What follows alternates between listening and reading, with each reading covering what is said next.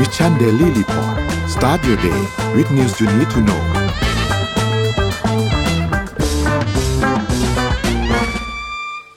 สวัสดีครับยินดีต้อนรับเข้าสู่ Mission Daily Report ประจำวันที่ 9 สิงหาคม 2565 66 นะครับ วันนี้คุณอยู่กับเรา 2 คนตอน7โมงถึง8โมงเช้า สวัสดีพี่อ้อมครับ สวัสดีค่ะอะ กลับมาที่สตูกัน เอ้ย กลับมาที่บ้านกันบ้างนะครับ ก็เปลี่ยน เปลี่ยนอารมณ์กันบ้างนะครับ ก็สลับสลับกันนะครับ ระหว่างที่บ้านกับที่ สตูนะครับ ก็วันนี้เนี่ยเป็นคิวของที่บ้านบ้างนะครับโอเคเดี๋ยววันนี้นนท์พาไปอัปเดตเอ่อตัวเลขกันก่อนครับ แล้วก็เดี๋ยวไปดูกันครับว่ามีข่าวสารอะไรบ้างที่มาอัปเดตข่าวสารกันเช้าวันนี้ครับไปดูตัวเลขครับ เริ่มต้นกันที่ตลาดหลักทรัพย์บ้านเราครับเซ็ตบ้านเราเนี่ยอยู่ที่ 1,518.44นะครับติดลบ 0.92%นะครับถัดมาครับหุ้นต่างประเทศครับดาวโจนส์อยู่ที่ 35,200นะครับ ติดลบไป 0.77%นะครับ NASDAQ ติดลบไป 1.2%ครับ อยู่ที่ 13,827 นะครับ NYSE ครับ อยู่ที่ 16,110 นะครับ ติดลบมา 0.61%นะครับฟุตซี่100เนี่ยอยู่ที่ 7,527.4 นะครับ ติดลบมา 0.36%นะครับ แล้วก็ห่างเสียงครับ อยู่ที่ 19,184 นะครับ ติดลบมา 1.81%นะครับ ถัดมาครับราคาน้ำมันดิบครับปรับตัวขึ้นเล็กน้อยครับ WTI อยู่ที่ 82.49 นะครับ แล้วก็ Brent อยู่ที่ 85.83 นะครับ ถัดมาครับ หุ้นต่างประเทศเอ้ยราคาทองคำครับอยู่ที่ 1,925.60 นะครับติดลบ 0.57%นะครับแล้วก็สุดท้ายครับคริปโตครับบิตคอยก็ยังเอ่อบิตคอยบวกขึ้นมาพอสมควรนะครับอยู่ที่ประมาณเกือบเกือบสามหมื่นเกือบเกือบไปแตะสามหมื่นเหมือนกันนะครับเป็นสองหมื่นเก้าปลายๆนะครับอีเทเรียมเนี่ยอยู่ที่หนึ่งพันแปดร้อยห้าสิบนะครับ Binance อยู่ที่สองร้อยสี่สิบห้านะครับโซลาร่าครับอยู่ที่ยี่สิบสี่จุดหนึ่งนะครับแล้วก็บิตคัพคอยอยู่ที่หนึ่งจุดสามหกนะครับนี่เป็นอัปเดตตัวเลขทั้งหมดนะครับ ยอมพาไปดู Morning Call หน่อยครับวันนี้มีเรื่องอะไรครับได้เลยครับ Morning Talk ของเราในวันนี้นะคะ เราจะมาพูดประเด็นในเรื่องของทำในสิ่งที่รัก แล้วจะประสบความสำเร็จได้เร็วขึ้นจริงหรือ อยากให้ทุกคนลองแชร์มานะคะ ว่ามันจริงหรือเปล่ามันจะมีช่วงหนึ่งที่เราบอกว่าให้ทำงานในสิ่งที่ใช่และ success บางคนบอกว่าให้ทำงานในสิ่งที่ชอบแล้วจะ success กว่าจริงหรือเปล่าเดี๋ยวเรามาแชร์กันนะคะอะครับ โอเค พี่อ้อมอยากจะพาไปข่าวแรกเลยก็คือเป็นข่าวเกี่ยวกับ PayPal นะคะ ได้ออก stable coin ของตัวเองนะ เห็นทีมเอาขึ้นมาพอดีนะ แล้วก็สนใจอยากเข้ามาดูนะคะ ประเด็นเลยก็คือเอ่อตัว PayPal นะคะอยู่พี่อ้อมขอดูข่าวก่อนเออเออเอออะเดี๋ยวขอเปลี่ยนไปข่าวนี้ก่อนดีกว่าอ่าได้ครับมาครับอ่ามีอีกข่าวหนึ่งนะคะที่อยากจะมาแชร์กันนะคะ คือในเรื่องของบาร์บี้ เราได้ดูล่าสุดใช่ไหมว่าบาร์บี้ตอนนี้ยอดขายทะลุน่าจะประมาณเจ็ดร้อยล้านเหรียญสหรัฐแล้วเนอะน่าจะเกินแล้วนะคะ แต่ว่าสำหรับใครที่เป็นสาวกบาร์บี้มากๆ แล้วก็อยากจะเป็นหนึ่งในเอ่ออยากจะมีลงศพเป็นของตัวเองสีชมพูนะคะ ก็สามารถที่จะจองได้นะคะ พร้อมกับสโลแกนค่ะพักผ่อนได้เหมือนตุ๊กตาบาร์บี้นะคะ ซึ่งบาร์บี้นี้เนี่ยเราเห็นล่าสุดแล้วผลตอบรับมันดีมากๆนะคะ ของผู้กำกับสาวเกรตา เกอร์วิกนะคะ หลังจากที่เข้าโรงไม่นานก็กวาดไปถึงประมาณ 700 ล้านเหรียญนะคะ ก็สร้างแรงบันดาลใจให้กับวัฒนธรรมนะคะ สายป๊อปสายแฟชั่นมากมายนะคะ ไม่ว่าจะเป็นเสื้อผ้ากระเป๋าเครื่องสำอาง และ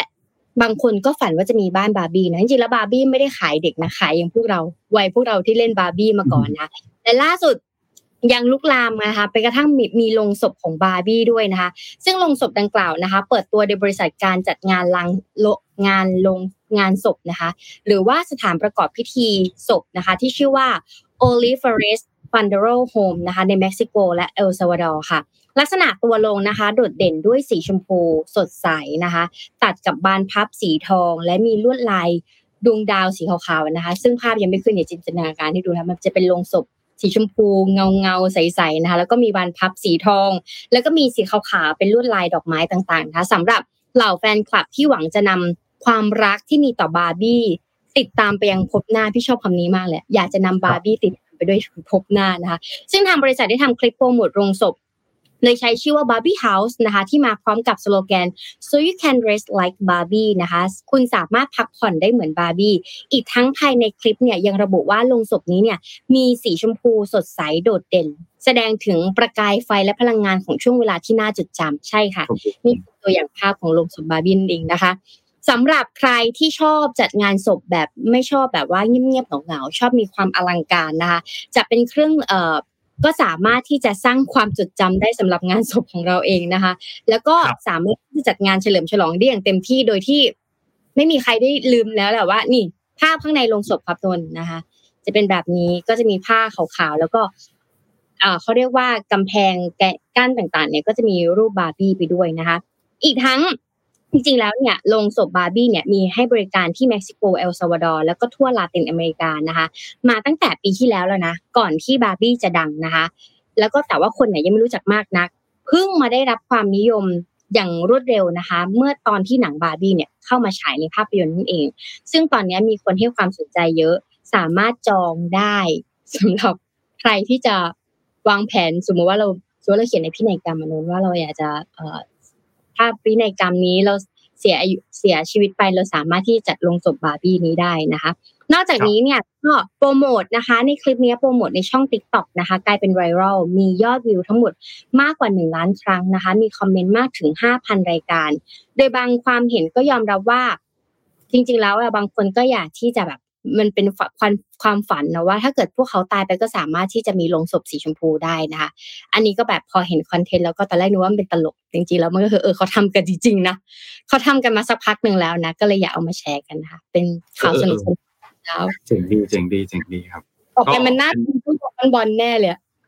นั่นน่ะสิครับจริงๆน่ามันจะน่าจะมีหลายแบบเลยเนาะเออก็ก็ เจ๋งดีครับ แล้วก็มาประกอบกับช่วงที่หนังยอดขายก็อย่างที่ย่อมพูดถึงเนาะก็ค่อนข้างถล่มทลายพอสมควรก็ช่วงนี้ก็มีแต่หนังดีๆให้ดูครับ เดือนเดือนที่แล้วว่าหนังเยอะมากเลยอะมีหนังอะไรเพียบไปหมดเลยนะครับ ก็ใครยังไม่ได้ตามไปดูในโรง หรือว่าจะรอเข้าแพลตฟอร์มสตรีมมิ่งต่างๆ ก็ได้เหมือนกันนะครับ แต่แนะนำเข้าไปดูในโรงเถอะครับสองเรื่องนี้บาร์บี้กับออปเปนไฮเมอร์เนี่ยคุ้มค่าครับพาไปดูเรื่องครับเอาเป็นอย่างเมื่อประมาณสองสามรอบอะ รอบแรกดูไม่รู้เรื่อง แปลไม่ทัน รอบสองพากย์ไทย รอบสามซาวแท็กในเวอร์ชัน IMAX สามรอบคือคือคือเป็นเป็นเรื่องที่แบบว่า มันไม่ปล่อยให้เรา มันมันไม่ปล่อยให้เราแบบว่าเผลอเลยอะออปเปนไฮเมอร์เนี่ยคือถ้าเผลอนิดนึงปุ๊บหลุดหลุดแล้วหลุดยาวเลย ทีนี้หลุดแบบไปเลยยาวเลย แล้วแล้วก็ต้องฟังแบบทั้งพยายามฟังทั้งซาวด์แทร็กด้วยว่าเขาพูดว่าอะไรนะ แล้วก็บางทีบางศัพท์เจอศัพท์เฉพาะมากๆก็ต้องอ่านซับไตเติลด้วย เพราะว่าเฮ้ยฟังไม่ไม่ไม่เข้าใจ แปลเราไม่เข้าใจอะเออแปลว่าอะไรอะไรเงี้ยแต่ก็แต่ก็เป็นประสบการณ์ที่ดีครับ แต่ว่าเข้าห้องน้ำดีๆแล้วกันฮะ บริหารดื่มน้ำดื่มอะไรกันดีๆสามชั่วโมงจุใจกันไปเลยอะพาไปดูข่าวต่อไปครับ พาไปที่จีนนิดนึงครับ เมื่อวานนี้จริง ๆ มีการชวนนนนนกับปิ๊กปิ๊กชวนคุยเรื่องเศรษฐกิจของจีนกันไปประมาณนึงแล้วเนี่ยนะครับ แต่ว่าเพิ่งมีการประกาศตัวเลขเพิ่มเติมนะครับ ก็คือตัวเลขของการส่งออกในเดือนกรกฎาคมเนี่ยนะครับ ซึ่งตัวเลขล่าสุดที่ประกาศออกมาเนี่ยนะครับ ก็พบว่าทางหน่วยงานสุลกากรของจีนนะครับ ตัวเลขเนี่ยร่วงลงมาติดลบไปอีก 14.5%นะครับเมื่อเทียบกันกับปีก่อนหน้าเป็น year on year เนี่ยนะครับถือเป็นการหดตัวหนักที่สุดนับตั้งแต่เดือนกุมภาพันธ์ใน ปี 2020 เลยนะครับ ส่วนการนำเข้าเองก็ลดลง 12.4%นะครับ ซึ่งก็ต้องบอกว่าอันนี้มันมีปัจจัยหนึ่งจากภาวะอุปสงค์ของทั่วโลกที่ค่อนข้างที่จะอ่อนแอด้วยนะครับ ซึ่งตอนนี้เนี่ยทำให้จีนเนี่ยก็เลยต้องมีการกระตุ้นการบริโภคภายในประเทศ โดยเฉพาะอย่างยิ่งในช่วงประมาณไตรมาสที่ 3 ไตรมาสที่ 4 ของปีในช่วงที่เหลืออยู่ของปีเนี่ยนะครับ ตอนนี้ก็เดือนที่ 8 ก็อีกนิดนึงก็จบไตรมาสที่ 3 แล้วเนี่ยนะครับ ทางด้านหน่วยงานของสูตรแรกของจีนเนี่ยนะครับบอกว่าตัวเลขส่งออกในเดือนกรกฎาคมเนี่ยมี มูลค่าอยู่ที่ 2.81 แสนล้านดอลลาร์สหรัฐนะครับซึ่งก็อย่างที่บอกครับลดลง 14.5%นะครับแล้วก็ก่อนหน้านี้ในเดือนมิถุนายนเนี่ยก็ลดลง 12.4%นะครับเพราะฉะนั้นก็เป็นอัตราที่เร็วมากขึ้นด้วยนะครับนอกจากนี้ตัวเลขดังกล่าวยังลดลงหนักมากพอสมควรนะครับ ก็ต้องบอกว่า ตลาดเนี่ยคาดการไว้ที่ติดลบ 4.8%นะครับแต่ว่าสุดท้ายตัวเลขออกมาจริงเนี่ยหนักกว่านั้นไปพอสมควรเลยนะครับ แล้วก็ตัวเลขการนำเข้าเนี่ยเมื่อกี้ที่บอกไป 12.4%ใช่ไหมครับ ก็เป็นคิดเป็นเงินเนี่ยอยู่ที่ 2.01แสนล้านดอลลาร์สหรัฐนะครับ ก่อนหน้านี้ในเดือนมิถุนายนเนี่ยติดลบไป 6.8%นะครับ แล้วก็ต้องบอกว่าตัวเลขเนี่ยมันแย่กว่าที่คาดการไว้นะครับเขาก็คาดการไว้อยู่ที่ 11.4%นะครับเพราะฉะนั้นก็ต้องบอกว่าน่าเป็นห่วงพอสมควรสำหรับที่จีนนะครับสำหรับสำหรับตัวเลขส่งออกล่าสุดนี่นะครับ ส่วนถ้าเราลงไปดูในดีเทลต่างๆเนี่ยนะครับ ก็จะพบว่า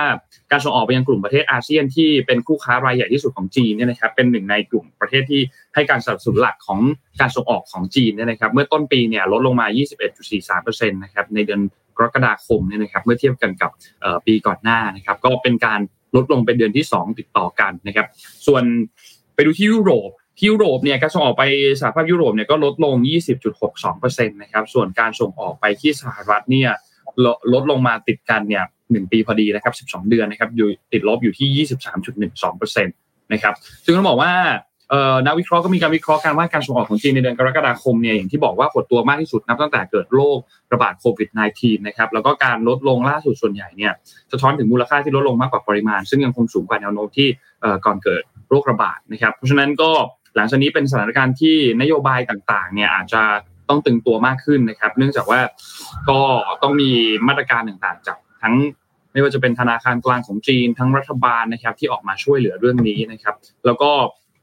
เราก็ต้องรอติดตามกันต่อไป เพราะว่าณปัจจุบันตอนนี้นอกจากปัญหาเรื่องการส่งออกนำเข้าต่างๆ ที่เราเห็นตัวเลขมาแล้วเนี่ยแล้วก็มีอีกเรื่องหนึ่งที่น่าเป็นห่วงเหมือนกันคือเรื่องของภาวะเงินฝืดเนี่ยนะครับ ที่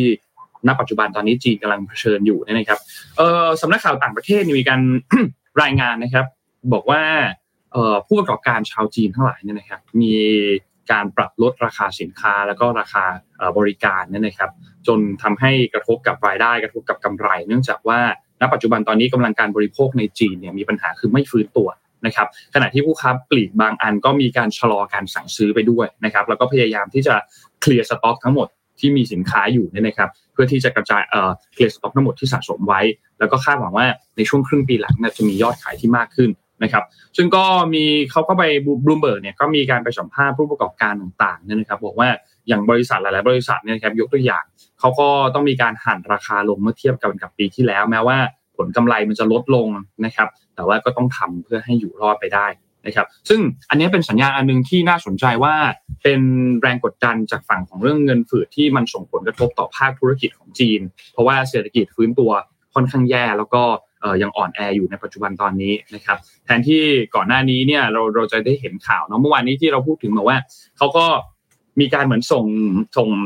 เขาเรียกว่าส่งคำสั่งส่งจดหมายเตือนทางด้านของนักวิเคราะห์ทางด้านของนักเศรษฐศาสตร์ต่าง ๆ ไม่ให้พูดเรื่องของในเชิงนกาทีฟมากนักเนี่ยนะครับ ก็อันนี้ก็เป็นอีกอันหนึ่งที่ที่อาจจะ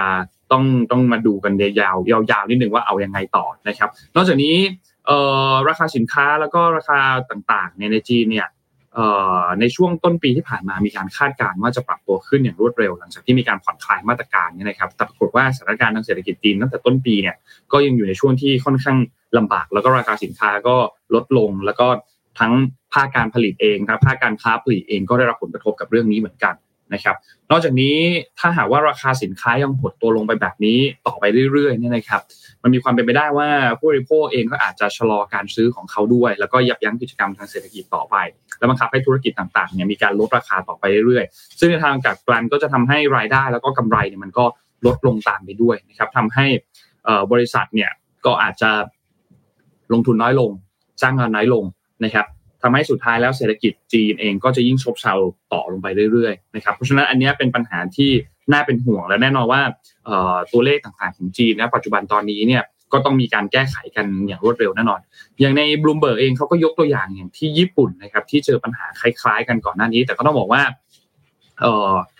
scenario ต่างๆ มันแตกต่างกันนะครับอย่างญี่ปุ่นตอนนั้นเนี่ยไม่ได้ไม่ราคาสินค้าเนี่ย ก็ก็ก็มีการปรับตัวลดลงเหมือนกันนะครับที่จีนเองอย่างที่บอกก็ปรับตัวลดลงเหมือนกันแต่ว่าไม่ได้ลดลงทุกรายการนะครับ ซึ่งก็ในในบางภาคก็ยังแข็งแกร่งอยู่ ราคาท่องเที่ยวเองก็เพิ่มขึ้นนะครับโรงแรมเองก็เพิ่มขึ้นนะครับเอ่อพวกการศึกษาการรักษาพยาบาลเองก็ยังเพิ่มขึ้นอยู่เหมือนกันนะครับเพราะฉะนั้นต้องติดตามต่อไปอีกหลังจากนี้แหละครับในช่วงครึ่งปีหลังของปี 2023 เนี่ยนะครับว่าจะจะเป็นยังไงบ้างนะครับเพราะว่าอย่างที่บอกครับอัตราเงินเฟ้อของจีนในตอนนี้เนี่ยต่ำมากนะครับ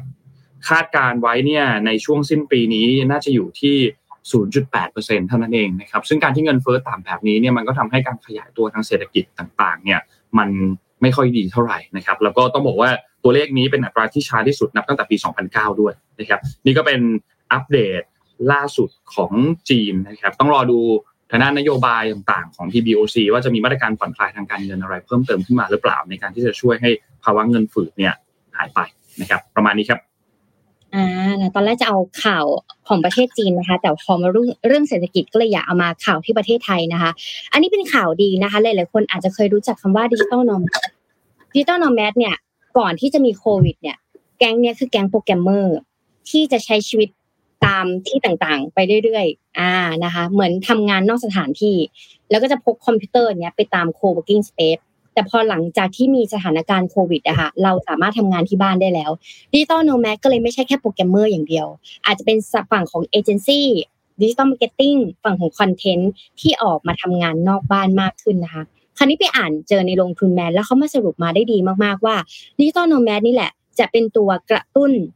ให้โตในระเบิดในประเทศไทยมากๆเลยนะคะ คราวนี้ digital nomad เนี่ยทำงานไปด้วยเที่ยวไปด้วยแล้วก็โตในไทยนะคะ รู้หรือเปล่าว่าตอนนี้เนี่ย คนที่ใช้ชีวิตทั้งเดินทางไปด้วยและเที่ยวไปด้วยเนี่ยมีจำนวนเพิ่มขึ้นจาก 15 ล้านคนทั่วโลกกลายเป็น 35 ล้านคนทั่วโลกแล้วนะหรือว่าเกินกว่าเท่าตัวนะคะ ภายในระยะเวลาเพียงแค่ 3 ปี และรู้เปล่าคะว่าบ้านเราเองเนี่ยก็มีเมืองที่ติดอันดับ 10 ของโลกนะและเป็นเมืองที่ดีที่สุดสำหรับเหล่า digital nomadทั่วโลกนะคะถึง 3 เมืองนั่นคือ 1 กรุงเทพมหานคร 2 เชียงใหม่แล้วก็ 3 พะงันนะคะ และทำไมกลุ่ม digital nomad ในเมืองไทยเนี่ยกลายเป็นจุดหมายหลัก หรือเป้าหมายใหม่ที่เราควรจะโฟกัสนะคะ digital nomad คืออะไรนะคะ คือกลุ่มคนที่เดินทางท่องเที่ยวไปด้วยและทำงานไปด้วยตามเมืองต่างๆ ทั่วโลก ซึ่งก็มีทั้งผู้ที่ทำงานแบบฟรีแลนซ์หรือทำงานแบบ work from anywhere นะคะ รวมถึงผู้ที่เป็นเจ้าของกิจการ กรุงเทพมหานครเนี่ยก็กลายติดอันดับ 2 เป็นเมืองที่ดีที่สุดสำหรับเหล่า digital nomad ทั่วโลกนะคะ ในปีนี้นี่คือสถิติของปีนี้นะคะ ซึ่งจากกรุงเทพมหานครที่เป็นเมืองหลวงของบ้านเราแล้วเนี่ยยังมีเกาะพะงันและเชียงใหม่ที่ติดอยู่ใน 10 อันดับแรกของการจัดอันดับนี้เช่นเดียวกันนะคะ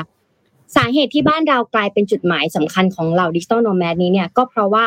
1 ค่าครองชีพที่ถูกกว่าหลาย ๆ เมือง อ่านะคะสองอินเทอร์เน็ตที่ครอบคลุมและมีประสิทธิภาพบ้านเรามีอินเทอร์เน็ตสัญญาณเยอะมากและดีมากนะ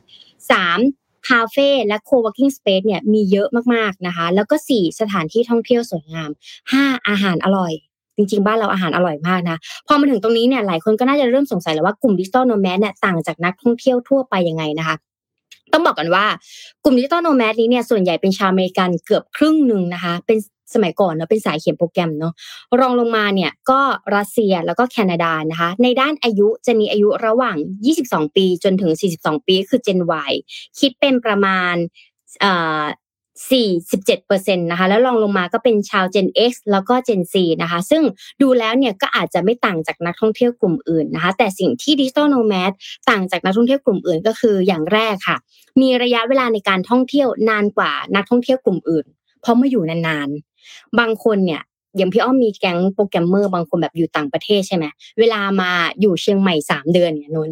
เออ อยู่เชียงใหม่สามเดือนอยู่พัทไปขอวีซ่ากลับมามาอยู่พัทยากลับมาแล้ววนเวียนอยู่ในประเทศไทยเหล่านี้นะคะ โดยเฉลี่ยเนี่ยสูงถึงหกเดือน ซึ่งทำให้เกิดการจ่ายเยอะใช้จ่ายเยอะนะคะและเรื่องงบประมาณที่การใช้จ่ายต่อเดือนสูงเนี่ยถึงประมาณหกหมื่นสี่พันบาทต่อเดือนเลยนะ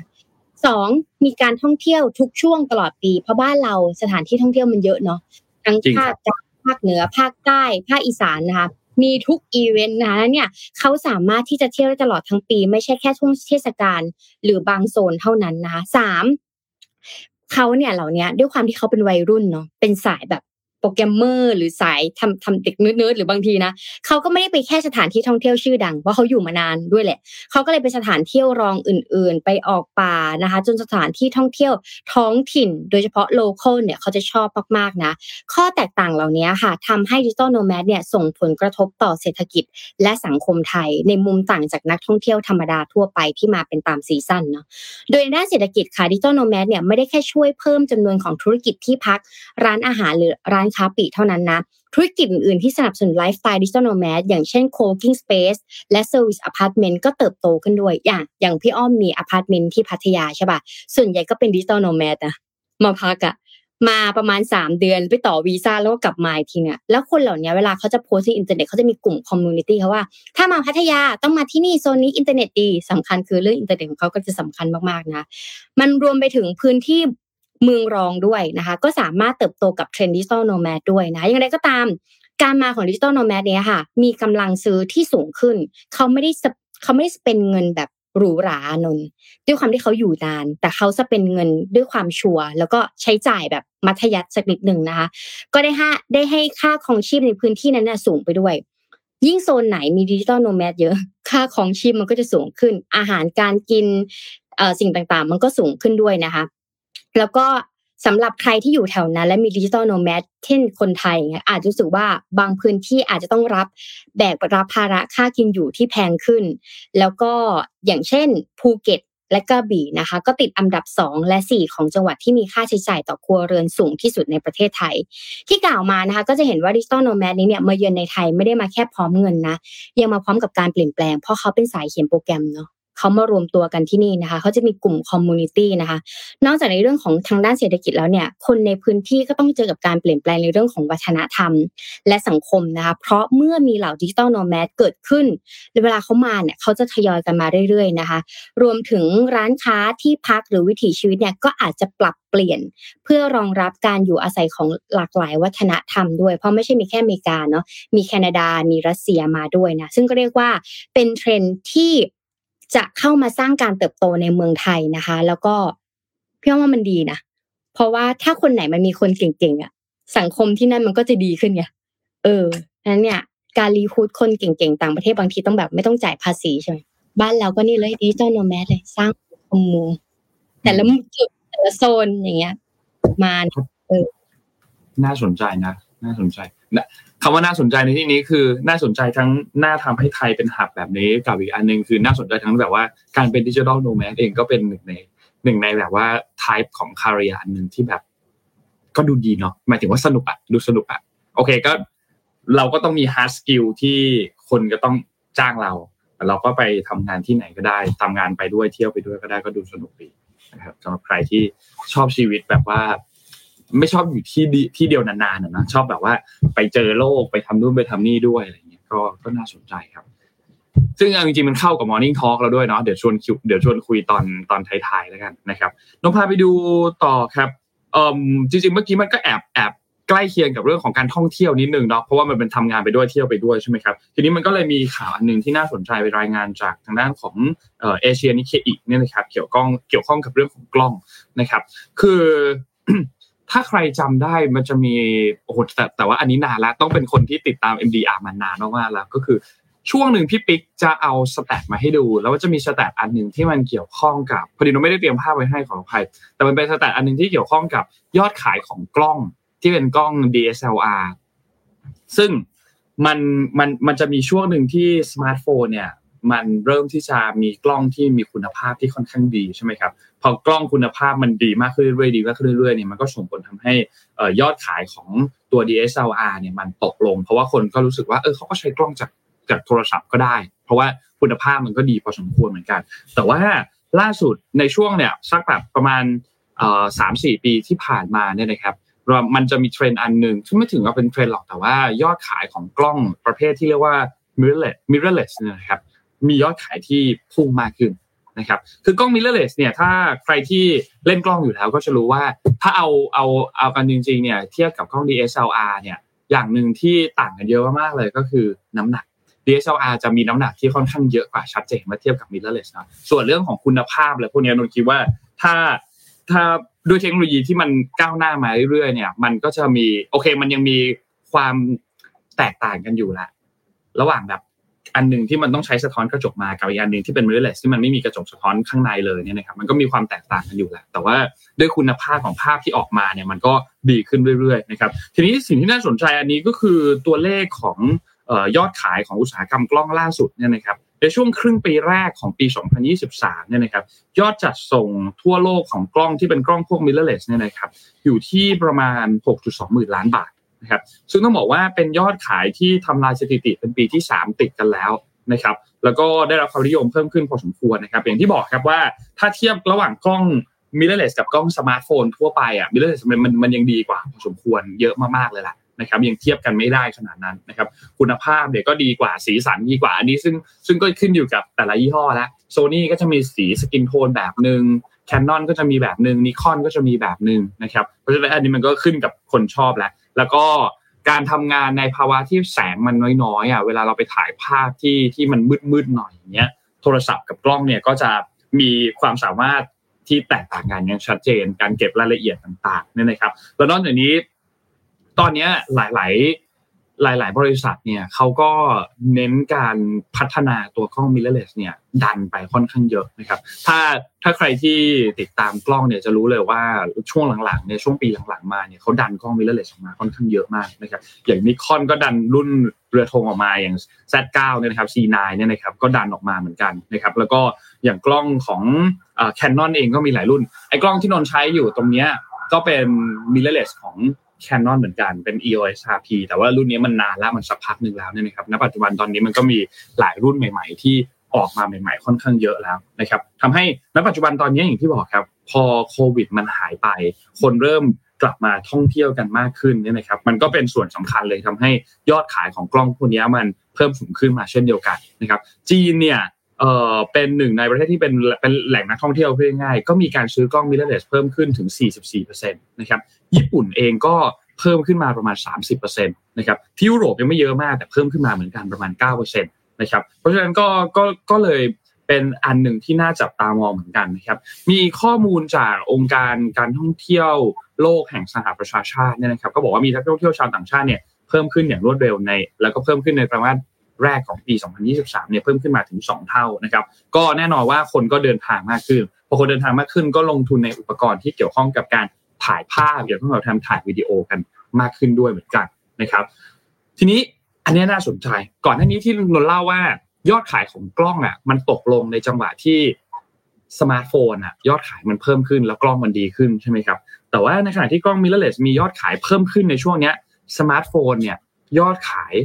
ลดลงครับ โดยเฉพาะอย่างยิ่งตัวเลขในช่วงครึ่งปีครึ่งครึ่งปีแรกของปี 2023 นี่นะครับ แล้วน่าสนใจไปกว่านั้นคือตัวเลขลดลงเป็นปีที่ 2 ติดต่อกันแล้วนะครับ Apple เพิ่งมีการประกาศตัวเลขที่เป็นเหมือนตัวเลขแบบยอดขายต่างๆของ Product แต่ละอันของเขาเนี่ยนะครับ พวก Product ที่เป็นฝั่งแบบซอฟต์แวร์เป็นพวกแอปซอฟต์แวร์ต่างๆอะมันเพิ่มขึ้น แต่ว่า ยอดขายของ iPhone นะรู้สึกว่าก็ยังเพิ่มขึ้นแหละ แต่ว่ามันน้อยลง หรือว่ามันลดลงล่าสุดมันลดลงอะไรเงี้ยถ้าเทียบกันกับของปีที่แล้วเนี่ยนะครับ อันนี้ก็เป็นอีกอีกอันหนึ่งที่ที่เป็นจุดตัดอันหนึ่งที่อาจจะสำคัญเหมือนกันในอนาคตนะครับ เพราะว่าณปัจจุบันตอนนี้บางคนการเปลี่ยนโทรศัพท์บางคนก็เปลี่ยนทุกปีเนาะแล้วก็เอาเอาเอาไป trade-in เพื่อที่จะได้ใช้เทคโนโลยีใหม่ทุกปี บางคนก็เปลี่ยนโทรศัพท์ทุกๆโอ้โหห้าหกปีเปลี่ยนทีคือใช้ไปจนกว่ามันจะพังอะไรเงี้ย หรือว่าจนกว่าแบบมันจะไม่สามารถที่จะใช้งานได้แล้วอย่างเงี้ยกล้องก็เลยเป็นอีกอันหนึ่งที่ที่ถือว่าน่าสนใจพอสมควรนะครับ ก็รอติดตามดูครับว่าหลังจากนี้จะเป็นอย่างไร เพราะว่ามันใช้งานง่ายขึ้นเรื่อยๆเนาะพวกกล้องพวกนี้มันไม่เหมือนแต่ก่อนแล้วที่แบบว่าการจะตั้งค่าการเจริญต่างๆอะจะถ่ายออกมาให้สวยมันต้องแบบต้องเรียนรู้กันประมาณหนึ่งแต่ว่ากล้องหลังๆเนี่ยไม่ไม่ได้เหมาะแค่กับมืออาชีพละไม่ได้เหมาะแค่กับมือโปรนะแต่ว่าคนทั่วไปก็สามารถที่จะเรียนรู้การใช้กล้องได้อย่าง ไม่ยากมากนักนะครับ แล้วก็เก็บคุณภาพของภาพได้ดีมากขึ้นด้วยนะครับ อันนี้ก็เป็นอีกอันหนึ่งที่เอามาเล่าให้ฟังเห็นรายงานจากเอเชียนิคอีแล้วมันน่าสนใจนะครับเออมันเจ๋งเนาะก็บอกว่านึกถึงในวัยเด็กที่ต้องไปห้องล้างฟิล์มแล้วเราก็มีความรู้สึกว่าทำไมของที่มันเป็นเทคโนโลยีอะมันจะถูกลงเรื่อยๆ แต่ของที่มันเป็นจับต้องได้ มันจะแพงขึ้นเรื่อยๆที่ไม่กล้าเข้านะวงการกล้องกลัวน่ากลัวโดยเฉพาะอย่างยิ่งพวกวงการกล้องฟิล์มอะ โอ้โห ค่าฟิล์ม ค่าล้างฟิล์มเนี่ยก็ก็ไม่ธรรมดาครับบอกเลยอะโอเค คราวนี้เดี๋ยวจะพาไปข่าวนี้แล้วกันนะคะ ที่ประเทศอังกฤษนะคะ ลอนดอนนะคะ ถามว่าทำไมนะคะ จะเป็นในเรื่องของเทคโนโลยี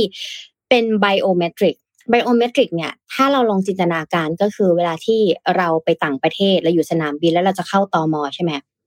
บางประเทศเช่นฮ่องกงจะมีการสแกนหน้าอ่าหรือเมืองไทยก็ได้เวลาก่อนที่จะออกจากสนามบินเราต้องผ่านตอมอในไทยก่อนเนาะจะต้องมีการสแกนนิ้วปั๊มนิ้วนะคะ แล้วก็สแกนหน้านะคะ เพื่อจะผ่านเข้าไปในสนามบินได้นะ อันนี้มันก็จะเริ่มเอามาใช้ในสถานที่ที่มันมีการต่อคิวเยอะอ่านะคะ หรือว่าสถานที่สาธารณะที่ต่อคิวเยอะนะคะ คราวนี้เนี่ยทางเดินไบโอเมตริกเนี่ย สามารถที่จะใช้ได้แล้วในรถไฟที่อังกฤษนะคะลอนดอนเนี่ยเป็นแห่งแรกของโลก จริงแล้วว่าพี่อ้อมเคยอ่านข่าวเนี้ยของประเทศจีน ซึ่งไม่มั่นใจว่าอันไหนมันของโลกมากกว่ากัน แต่เขาบอกว่าอันนี้อังกฤษบอกว่าเป็นอันแรกของโลก แต่จีนก็มีเหมือนกันก็บอกว่าเป็นอันแรกของโลกเหมือนกันนะคะบริษัทเทคโนโลยีของอังกฤษนะคะ ได้เปิดตัวทางเดินแบบไบโอเมตริกแบบไร้สัมผัสแห่งแรกนะคะสำหรับผู้โดยสารที่เดินทางผ่านสถานีรถไฟในลอนดอน เพื่อการข้ามผ่านพรมแดนอัตโนมัติ แบบไร้รอยต่อนะคะเวลาที่เราจะข้ามเมืองไปที่ใกล้ๆนะคะแล้วก็ต่างประเทศนะคะเนี่ยมันจะมีวิธีการแบบเนี้ยเวลาเดินผ่านอนนเราไม่ต้องทำอะไรเลย มันก็จะสแกนหน้าแบบนี้ได้เลยว่าเราเป็นชื่อนี้ ลักษณะนี้รหัสนี้นะคะไมโอเมตริกเนี่ยคือเทคโนโลยีสำหรับยืนยันตัวบุคคล โดยเขามีทฤษฎีโดยการที่ผสมผสานเทคโนโลยีด้านชีวภาพ และทางการแพทย์ร่วมกับเทคโนโลยีเข้าด้วยกันนะคะ โดยการ ตรวจวัดลักษณะทางกายภาพ และลักษณะทางพฤติกรรม หน้าตา ความคิ้วขมวด รอยย่นของหน้าเราต่างๆ เหล่านี้นะคะ ที่เป็นลักษณะเฉพาะของแต่ละคนมาใช้ในการระบุตัวตนว่าคนคนนี้ถูกต้องหรือเปล่า บริษัทเทคโนโลยีของอังกฤษนะคะ ได้นำนวัตกรรมไบโอเมตริกเนี่ยมาใช้ในรูปแบบของการเดิน สาธารณะแบบไร้สัมผัสนะคะ ซึ่งเปิดใช้งานเต็มรูปแบบแห่งแรกที่สถานีรถไฟในลอนดอน โดยทางเดินแบบพิเศษนี้เนี่ยถูกออกแบบมาเพื่อทดแทนการตรวจสอบการข้ามพรมแดนแบบเดิมที่ต้องแตะบัตรโชว์ตั๋ว หรือว่าโชว์เอกสารต่างๆนะคะทางเดินไบโอเมตริกเนี่ยจะช่วยให้ผู้โดยสารประหยัดเวลามากขึ้น สามารถเดินผ่านข้ามแดนพรมแดนได้เลย โดยการใช้ประโยชน์จากเทคโนโลยีจดจำใบหน้าเพื่อระบุตัวตนนักท่องเที่ยวนะคะ คราวนี้ก่อนออกเดินทางเนี่ยผู้โดยสารเนี่ยอยากจะทำทำยังไง ต้องดาวน์โหลดแอปพลิเคชัน เพื่อยืนยันตัวตนนะคะ สแกนใบหน้า และเชื่อมโยงตั๋วเข้ากับระบบ เมื่อมาถึงสถานีรถไฟก็จะสามารถเดินผ่านช่องทางพิเศษไปได้เลย และจะตรวจสอบระบุตัวตนของผู้โดยสารเนี่ยนวัตกรรมนี้เนี่ยจะช่วยประหยัดเวลาในการดำเนินการของผู้โดยสาร และป้องกันการแออัดจากการต่อคิวโดยที่ไม่จำเป็นนะคะทางเดิมโรแมตริกเนี่ยสนวนสงวนสงวน สงวนสำหรับ ชั้นธุรกิจเป็นต้นไปนะคะอีโคยังไม่ได้นะจ๊ะ จะได้รับสิทธิ์เข้าถึงการคัดกรองใบหน้าเนี่ยโดยชั้นธุรกิจนะ อย่างรวดเร็วก่อนใครนะคะ และถึงแม้ว่าระบบนี้จะช่วยผู้โดยสารสามารถข้ามจุดตรวจตั๋ว และผ่านการควบคุมชายแดนของสหรัฐอาณาจักรได้ ด้วยตนเองนะคะ โดยไม่ต้องใช้เจ้าหน้าที่มาตรวจสอบ แต่ผู้โดยสารก็ยังคงต้องพกหนังสือเดินทางอยู่นะ ตามข้อบังคับในการควบคุมชายแดนนั่นเองนะคะ ซึ่งการเปิดทางเดินแบบใหม่ในลอนดอนครั้งนี้เนี่ยแสดงให้เห็นว่าเทคโนโลยีแบบไมโอแมทริกเนี่ยสามารถที่จะมาใช้เพื่อจัดการควบคุมชายแดน การข้ามชายแดนอย่างมีประสิทธิภาพนะคะ แล้วก็ประหยัดเวลามากขึ้น สถานีรถไฟแออัดก็จะน้อยลงนะคะ และยังมีแนวโน้มที่จะขยายการใช้งานในวงกว้าง ไปยังสถานีอื่นๆ รวมถึงพันธมิตรในการควบคุมชายแดนต่อไปด้วย ก็จะมีการจดจำใบหน้าที่มากขึ้น เวลาถ้าเราจะสัญญกรรมนั้น ก็อย่าสัญญกรรมแบบเปลี่ยนหน้าไปเลยนะเพราะมันจะต้องลงทะเบียนใหม่หมดเลยนะซึ่งในเมืองไทยพี่ว่าเวลาที่เราเข้าในประเทศอะ ผ่านตัวสแกนหน้า เวลาที่เราเข้ามาเมืองไทยนะเวลาสแกนหน้าทีอะบางทีหน้ามันก็เออเริ่มเหมือนกันนะดีที่แบบว่าเป็นคนไทยเรามีช่องพิเศษของเราเองแต่ว่าถ้าเราไปต่างประเทศอะ ถ้าช้าอย่างนั้นเนี่ยโอ้โหสามชั่วโมงก็ยังไม่ทันจะได้รับกระเป๋าเลย เออ นั่นก็จริงครับ ก็จริงครับโอ้สามชั่วโมงก็ยังไม่ได้รับกระเป๋าเลยนะมีประเทศไทยอะยังดีที่ช้าเพราะเราเป็นคนไทยเราเลยยังเข้าเร็วได้น่าสนใจน่าสนใจนี้อ่ามีคนถามเรื่องว่า Morning Talk วันนี้เรื่องอะไรเนี่ยนะครับ เนี่ยสมมูลเราขึ้นมาให้นะครับ Morning Talk ทำในสิ่งที่รักแล้วประสบความสำเร็จเร็วขึ้นจริงไหมนะครับเดี๋ยวเจ็ดโมงห้าสิบเรามาคุยกันนนพาไปอัปเดตข่าวการเมืองนิดนึงครับวันนี้อัปเดตสั้นๆไม่มีอะไรมากครับ เพราะว่าเมื่อวานนี้ยังไม่ได้มีการ แถลงอะไรเพิ่มเติมมาสักเท่าไหร่นี่นะครับ นอกจากในเรื่องของการดูท่าทีของพรรคการเมืองต่างๆ ว่าเป็นอย่างไรบ้าง วันนี้จะพาไปเร็วๆประมาณ4ี่ห้าพักนะครับ ไปที่พักไทยสร้างไทยก่อนนะครับ เมื่อวานนี้มีการออกแถลงการยืนยันไม่สลับขั้วย้ายฝั่งนะครับ แล้วก็ไม่เป็นที่เหยียบยืนให้เผด็จการนะครับ ซึ่งก็มีการแถลงจากของพักไทยสร้างไทยเนี่ยนะครับ ที่มีการประกาศเหมือนเป็นสัญญาประชาคม ไว้ตั้งแต่ก่อนการเลือกตั้งแล้ว 4 ประการ 4 ข้อนะครับหนึ่งก็คือยุติการสืบทอดอำนาจของผู้ทำ รัฐประหารเพื่อง่ายก็คือไม่สนับสนุนสองลุง และพักสองลุง ให้ได้บริหารประเทศอีกต่อไปนะครับในที่นี้ก็คือมาถึงพลเอกประวิตยพลเอกประยุทธ์แล้วก็พรรคพลังประชารัฐและพรรครวมไทยสร้างชาตินะครับสองคือเร่งแก้ไขรัฐธรรมนูญคือเราหน้าให้ประชาชนจากการเลือกตั้งสสรซึ่งพรรคได้เสนอการแก้ไขรัฐธรรมนูญเข้าสู่สภาแล้ว และจะไม่แก้ไขหมวดหนึ่งและหมวดสองนะครับสามคือเร่งแก้ไขปัญหาเศรษฐกิจปากท้องให้กับประชาชนอย่างเป็นรูปธรรมนะครับและสี่ข้อสุดท้ายคือ ไม่แก้ไขประมวลกฎหมายอาญามาตรา 112 แต่ให้ตรวจสอบการบังคับใช้ไม่ให้เป็นเครื่องมือทางการเมือง อันอาจจะทำให้สถาบันพระมหากษัตริย์เสื่อมเสียนะครับ อันนี้ก็เป็นสิ่เงื่อนไขที่ทางด้านของพรรคไทยสร้างไทยเนี่ยมีการพูดถึงไว้ตั้งแต่ตอนแรกสุดแล้วนะครับ ก่อนเลือกตั้งนะครับ ทีนี้ในแถลงการที่มีการเพิ่มเติมมาก็พูดถึงสถานการณ์การเมืองณปัจจุบันตอนนี้เนี่ยนะครับมี 2 เรื่องหลักๆ เรื่องแรกก็คือ รัฐสภายังคงรอคำวินิจฉัยจากสารรัฐมนูญเรื่องของการเสนอชื่อพิธาลิมเจริญรัตให้รัฐสภาพิจารณาความเห็นเป็นรอบที่ 2 ว่าสามารถทำได้หรือเปล่านะครับแล้วก็รอความชัดเจนในเรื่องของการจัดตั้งรัฐบาลของพรรคเพื่อไทยว่าจะรวบรวมเสียงสนับสนุนได้กี่เสียงและเป็นเท่าไหร่นะครับ ซึ่งสองเรื่องนี้ก็เป็นเรื่องสำคัญนะครับซึ่งถ้าหากว่าเมื่อทราบแนวทางอะไรต่างๆ ที่ ชัดเจนแล้วเนี่ยนะครับพรรคไทยสร้างไทยก็จะมีการเรียกประชุมคณะกรรมการบริหารพรรคซึ่งเป็นไปตามกลไกภายในของพรรคนะครับ และที่ต้องให้คณะกรรมการบริหารพรรคร่วมกันพิจารณาว่าจะร่วมหรือไม่ร่วมรัฐบาลต่อไปนะครับ เพราะฉะนั้นก็ณปัจจุบันตอนนี้ยังไม่ได้ประกาศว่าจะร่วมกับทางด้านของพรรคเพื่อไทยหรือเปล่าพูดง่ายก็คือ รอดูทางด้านของพรรคเพื่อไทยก่อนว่าจะเป็นอย่างไรนะครับ ถัดมาไปที่พรรคพลังประชารัฐบ้างครับ พรรคพลังประชารัฐเนี่ยนะครับลล่าสุดทางด้านของ ร้อยเอกธรรมนัฐพรมเผ่าที่ณปัจจุบันเป็นเลขาธิการของพรรคพลังประชารัฐเนี่ยนะครับก็มีการพูดถึงโอกาสในการร่วมรัฐบาลนะครับ ก็ต้องบอกว่าณปัจจุบันตอนนี้เนี่ยพรรคเพื่อไทยเนี่ยยังไม่ได้มีการติดต่อมานะครับ แล้วก็ต้องรอดูทางหน้าของพลเอกประวิตรวงสุวรรณที่เป็นหัวหน้าพรรคพลังประชารัฐด้วยนะครับ ซึ่งท่าทีตอนนี้ก็คือเหมือนเดิมครับ คืออยู่นิ่งๆ ยังไม่ได้มีการจะให้ข่าวสารใด ๆ นะครับ เดี๋ยวจะมีการรับข้อมูลสารอะไรที่มันผิดเพี้ยนไป นะครับผู้สื่อข่าวก็ถามว่าโอกาสของพรรคพลังประชารัฐในการร่วมรัฐบาลเนี่ยมีมากขึ้นไหมนะครับพระเอกสมัยก็บอกว่าหลังจากที่หารือของพรรคเพื่อไทยแล้วในช่วงเวลาประมาณสองสามสัปดาห์ที่ผ่านมาตอนนั้นเนี่ยนะครับก็ยังไม่ได้รับการติดต่ออะไร แต่ถามว่าถ้าว่าเรามีโอกาสที่จะไปหรือไม่นะครับก็อยู่ที่ว่าพรรคเพื่อไทยเนี่ยจะเชิญไหมนะครับทางด้านของพรรคที่ยังไม่ได้รับการเชิญก็ต้องอยู่นิ่งๆตามมารยาททางการเมืองนะครับแล้วก็ไม่รู้ว่าหลังจากพรรคภูมิใจไทยและพรรคเพื่อไทยจัดตั้งรัฐบาลกันไหมแล้วเนี่ยนะครับ จะมีพรรคอื่นเพิ่มเติมไหมนะครับ แต่คิดว่าเขาคงประสานกันไว้เบื้องต้นแล้วเขาก็คือพรรคเพื่อไทยกับพรรคภูมิใจไทยเนี่ยนะครับ ก็ณปัจจุบันตอนนี้มีเสียงทั้งหมด 212 เสียง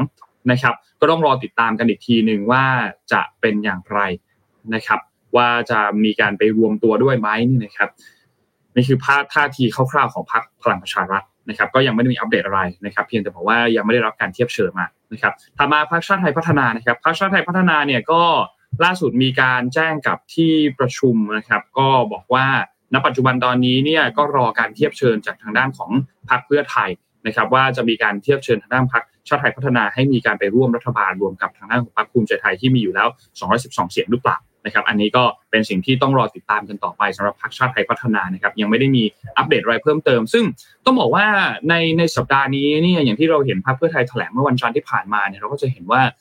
เขาก็รอดูเหมือนกันว่าทุกคนประชาชนทุกคนก็รอดูเหมือนกันว่าที่บอกว่ารวบรวมเสียงได้กึ่งหนึ่งแล้วเนี่ยจะมีพรรคไหนบ้างนะครับแล้วก็จะจะจะเป็นอย่างไรบ้างนี่นะครับ ก็ต้องรอติดตามกันดูอีกทีหนึ่งนะครับ ก็เน้นย้ำว่าทางด้านของ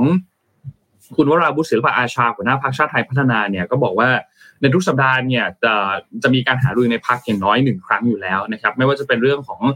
พื้นที่ความเดือดร้อนของประชาชนต่างๆเนี่ยนะครับ ซึ่งเดี๋ยวหลังจากนี้ก็คงจะมีประเด็นในเรื่องของการร่วมรัฐบาลเข้ามาด้วยหรือเปล่าเนี่ยนะครับ ก็ต้องรอติดตามกันดูอีกทีหนึ่งว่าสัญญาณจากพรรคเพื่อไทยจะมีการส่งมาไหมมีการนัดหารือมีการนัดแถลงข่าวอะไรหรือเปล่า นะครับ ซึ่งก็ได้แสดงจุดยืนของพรรคไปแล้วก็อยู่ที่ว่าพรรคเพื่อไทยจะมีการส่งเทียบเชิญมาไหมนะครับ ถัดมาครับอ๋อเมื่อกี้อีกอันนึงของคือของพรรคพลังประชารัฐเออเอ่อมีมีประเด็นอันหนึ่งที่ที่สำคัญมากคือที่คุณธรรมนัฐพูดถึงก็คือ ถ้าจะไปโหวตให้นายกกับทางด้านของพรรคเพื่อไทย หรือจะไปร่วมกับรัฐบาลเนี่ย จะไม่มีไปเป็นคนคนจะไปทั้งพรรค นะครับถ้าไปก็คือไปทั้งพรรคนะครับ นี่เป็นสิ่งที่ทางด้านของร้อยเอกธรรมนัฐพูดถึงเมื่อกี้นะครับของพรรคพลังประชารัฐนะครับเอ่อถัดมาคือพรรครวมไทยสร้างชาตินะครับพักรวมไทยสร้างชาติเนี่ยมีการไปสัมภาษณ์ทางด้านของคุณสุชาติชมกลิ่นที่เป็นรัฐมนตรีว่าการกระทรวงแรงงานเนี่ยนะครับ ในฐานะรองหัวหน้าพักรวมไทยสร้างชาติเนี่ยก็ว่าให้มีการให้สัมภาษณ์นะครับ หลังจากการประชุมครมเมื่อวานนี้ในวันอังคารเนี่ยนะครับ ก็ก่อนหน้านี้เนี่ยมีกระแสข่าวว่าจะมีการย้ายพักเนี่ยนะครับ ทางด้านของคุณสุชาติก็บอกว่ายังคงจะ อยู่กับพักรวมไทยสร้างชาตินะครับ ก็ทำงานในฐานะเป็นทั้งเป็นสสแล้วก็เป็นสมาชิกพักนะครับ เมื่อมีกระแสข่าวถามว่าจะไปร่วมรัฐบาลกับพรรคเพื่อไทยหรือเปล่า คุณชนะก็บอกว่าณปัจจุบันตอนนี้เนี่ยมีสูตรคณิตศาสตร์เยอะ แต่เราไม่ได้เป็นคนคิดสูตรสูตรต่างๆ ก็เป็นสูตรที่นักวิชาการที่สื่อมวลชนต่างๆเนี่ยคิดก็คิดในทางออกของประเทศว่าสูตรไหนถึงสามารถที่จะตั้งรัฐบาลได้ และทางออกของประเทศก็มีหลายสูตรอยู่แล้ว แต่อยู่ที่ว่าจะตกผลึกอย่างไรมันไม่ได้อยู่ที่เราฝ่ายเดียว ก็อยู่ทั้งสภาก็คือทั้งสสแล้วก็สวรวมถึงยังไม่รู้ว่าสารรัฐธรรมนูญเนี่ยจะมีการพิจารณาอย่างไรนะครับ จะเป็นแบบไหน เพราะฉะนั้นในปัจจุบันตอนนี้ต้องอยู่เฉยๆก่อนนะครับ ก็ทางด้านของพรรครวมไทยสร้างชาติเองเนี่ยก็ก็คุณสุชาติเองก็มีการพูดถึงบอกว่าก็ต้องรอในเรื่องของมติพักนะครับ แต่ว่าถ้าถามตัวเองอย่างเดียวเนี่ยก็พร้อมโหวตสวนใช้เอกสิทธิ์ของตัวเองนะครับ ถ้าหากว่าทำให้ประเทศเดินหน้าต่อไปได้นะครับ เพราะฉะนั้น ก็ยังต้องติดตามกันต่อไปวันต่อวันเนี่ยแหละครับว่าว่าว่าจะเป็นอย่างไรนะครับสำหรับทางด้านของพรรครวมไทยสร้างชาตินี่นะครับ ส่วนท่าทีของสวนะครับ มีเพิ่มเติมมาจากคุณวันชัยสอนสิริที่เป็นสมาชิกวุฒิสภาเนี่ยนะครับ ก็ได้มีการให้สัมภาษณ์ถึงกรณีของพรรคเพื่อไทยที่จับมือตั้งรัฐบาลกับพรรคภูมิใจไทยนี่นะครับบอกว่านับตั้งแต่ไม่มีมาตราไม่มีการแตะมาตราหนึ่งร้อสิบสองแล้วก็ไม่มีพักเก้าวไกลเนี่ยสวก็มีการ คุยกันมากในหลายกลุ่มนะครับ ซึ่งหลายฝ่ายก็ค่อนข้างเห็นพ้องเป็นเสียงส่วนใหญ่ว่า ถ้าไม่มีเรื่องดังกล่าว คือไม่มีพักเก้าไกลไม่มีมาตราหนึ่งร้อสิบสองแล้วเนี่ยก็เชื่อว่าสวเนี่ยน่าจะโหวตให้ใครก็ตามที่รวมเสียงส่วนใหญ่ได้นะครับ ซึ่งหากขณะนี้หากเป็นพรรคเพื่อไทยและพรรคภูมิใจไทยได้พรรคภูมิใจไทยถ้าสามารถที่จะรวมเสียงกันได้เกินกึ่งหนึ่งเนี่ยสวก็จะโหวตให้นะครับ เพราะว่าเป็นประเด็นที่พูดง่ายก็คือไม่ เงื่อนไขที่สวเคยยื่นไว้ก่อนหน้านี้เนี่ยก็เหมือนกับผ่านไปแล้วนะครับเพราะฉะนั้นก็อยากรีบโหวตโดยเร็วเพราะเรื่องนี้เป็นเรื่องที่คาราคาซังมาพอสมควรก็ทำให้ประชาชนเนี่ยเหมือนมองว่าการที่ไม่สามารถที่จะจัดตั้งรัฐบาลได้ ไม่สามารถที่จะเลือกนายกได้เนี่ยสาเหตุหลักๆสมาจากสวที่มีส่วนทำให้การตั้งรัฐบาลเนี่ยล่าช้า หรือพูดง่ายคือ สวเป็นอุปสรรคในการจัดตั้งประเทศนะครับก็เป็นประเด็นที่สวมีการพูดคุยกันค่อนข้างเยอะที่อันนี้เป็นจากคำให้สัมภาษณ์ของสววันชัย วันชัยนี่นะครับวันชัยสอนสิรินะครับ ก็คร่าวๆประมาณนี้ครับ นี่เป็นท่าทีอัปเดตล่าสุดของทางด้านพรรคการเมืองแล้วก็สวครับมาข่าวการเมืองทีไรแล้วก็แบบว่า เออเมื่อไหร่มันจะจบ ซึ่งมันก็ยังไม่จบสักทีนะคะอะขอพามาข่าวนี้นะคะ ก็คือ พอเห็นข่าวการเมืองก็เข้าใจว่าไม่แปลกที่เราจะมีระบบ decentralize ขึ้นมา ระบบ centralize เนี่ยเราจะถูกควบคุมโดยรัฐบาลในแต่ละรัฐนะคะ เพื่อควบคุมการเงิน ควบคุมการใช้จ่าย ควบคุมการเข้าถึง Data ของเราทุกครั้งที่เราจับจ่ายใช้สอยผ่านระบบธนาคาร รัฐบาลเขารู้หมดนะคะ ว่าเราใช้เงินไปกับอะไรบ้าง ดังนั้นเนี่ยมันก็เลยมีการออกเหรียญ stable coin ต่างๆนะคะเป็นระบบ decentralized มากขึ้น โดยการที่ไม่ให้คนอื่นเข้ามายุ่งกับเรา มันเลยมีการออกเหรียญค่ะ และล่าสุดค่ะ PayPal เนี่ยก็ได้ออกเหรียญของตัวเองด้วยนะคะ PayPal เนี่ยเรารู้แหละว่า เป็นผู้ให้บริการระบบชำระเงินออนไลน์แล้ว แล้วก็คนสร้างแรก ๆ ก็คืออีลอนมัสก่อนที่เขาจะขายกับคนอื่นไปนะคะและ PayPal เนี่ยก็เป็นระบบการชำระเงินออนไลน์ รายใหญ่เนาะสัญชาติอเมริกันนะคะ ประกาศเปิดตัว PayPal นะคะ USD หรือถ้าเป็นชื่อย่อของเหรียญเขาคือ PYUSD นั่นเองนะคะ ซึ่งจะเป็น stable coin ที่มี asset back ก็คือมีสินทรัพย์เป็นหลัก ค้ำประกันนะคะ ไม่ใช่แค่ออกเหรียญลอยๆมานะแต่ต้องมีหลักทรัพย์ค้ำประกันด้วย แล้วก็เป็นเงินฝากในสกุลดอลลาร์นะคะสหรัฐพันธบัตรระยะสั้นของสหรัฐนะคะ แล้วก็เป็นรายการเทียบเท่าเงินสดปกติแล้วเนี่ยถ้าเป็นเรื่องของคริปโตเคอเรนซีถ้าเป็นเหรียญไม่ว่าจะเป็น USDT มันก็จะเทียบเท่ากับเหรียญ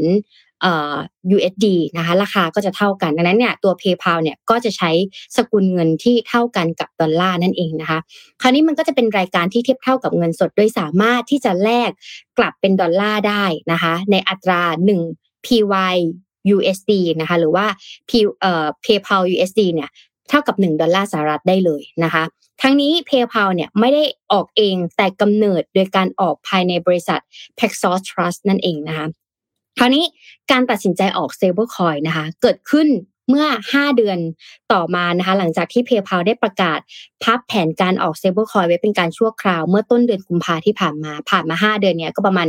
เดือนที่แล้วกับเดือนนี้นะคะ เพื่อดูว่าจะออกดีหรือเปล่า มันจะเป็นยังไงกระแสมันจะเป็นยังไง ซึ่งล่าสุดบิตคอยมันก็เพิ่งขึ้นมาแล้วมันก็ลงไปนะคะ คราวนี้พอเขาเห็นแล้วว่า แล้วก่อนในที่บิตคอยมันขึ้นเนี่ยมันเกิดจากการที่มี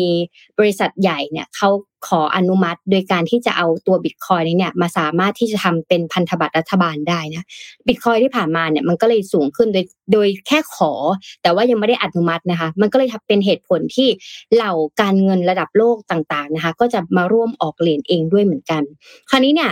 PayPal เนี่ยก็เลยดูความชัดเจนกับนโยบายเรื่องของสินทรัพย์ดิจิทัลของทางภาครัฐ เพราะว่าอเมริกามันก็ค่อนข้างจะแรงระดับหนึ่งนะคะ และนอกจากนี้เนี่ย Paxos เนี่ยบริษัทผู้ออกเหรียญ Stablecoin เป็นพันธมิตรรายสำคัญในโครงการพัฒนาสกุลเงินดิจิทัลของ PayPal เนี่ยถูกกรมบริการทางการเงินแห่งนิวยอร์กเนี่ยดำเนินการสอบสวนอยู่นะคะ โดย PayPal เนี่ยได้รับ ตัว BitLicense นะคะหรือใบอนุญาตประกอบกิจการสกุลเงินดิจิทัลจาก NYDFS นะคะในเดือนมิถุนายนที่ผ่านมาเมื่อปีที่แล้วนะคะ แล้วก็นับเป็นบริษัทแรกที่ได้รับการยกระดับใบอนุญาตประกอบ ประกอบกิจการสกุลเงินดิจิทัลแบบสากลนะคะ เป็นใบอนุญาตประกอบกิจการสกุลเงินดิจิทัลแบบครบวงจรทั้งหมด PayPal เนี่ยก็เลยระบุว่านะคะจะเริ่มเผยแพร่รายงานเงินทุนสำรองแบบรายเดือนของ PayPal USD เนี่ยเพื่อสรุปรายละเอียดของตราสารทางการเงินที่ถูกหนุนโดยทางด้าน Paxos นะคะ โดยจะเผยแพร่คำรับรองความถูกต้องของรายงานที่เกี่ยวข้องกับสินทรัพย์ทั้งหมดที่ถือครอง แล้วก็ที่ออกโดยสถาบันผู้ตรวจสอบบัญชีรับอนุญาตแห่งสหรัฐอเมริกานะคะอันนี้ก็คอยติดตามดูว่ามันจะเป็นยังไง เพราะเราเจอเหตุการณ์ตอนนู้นใช่ไหมที่ที่มันมีการปรับแปลงบัญชี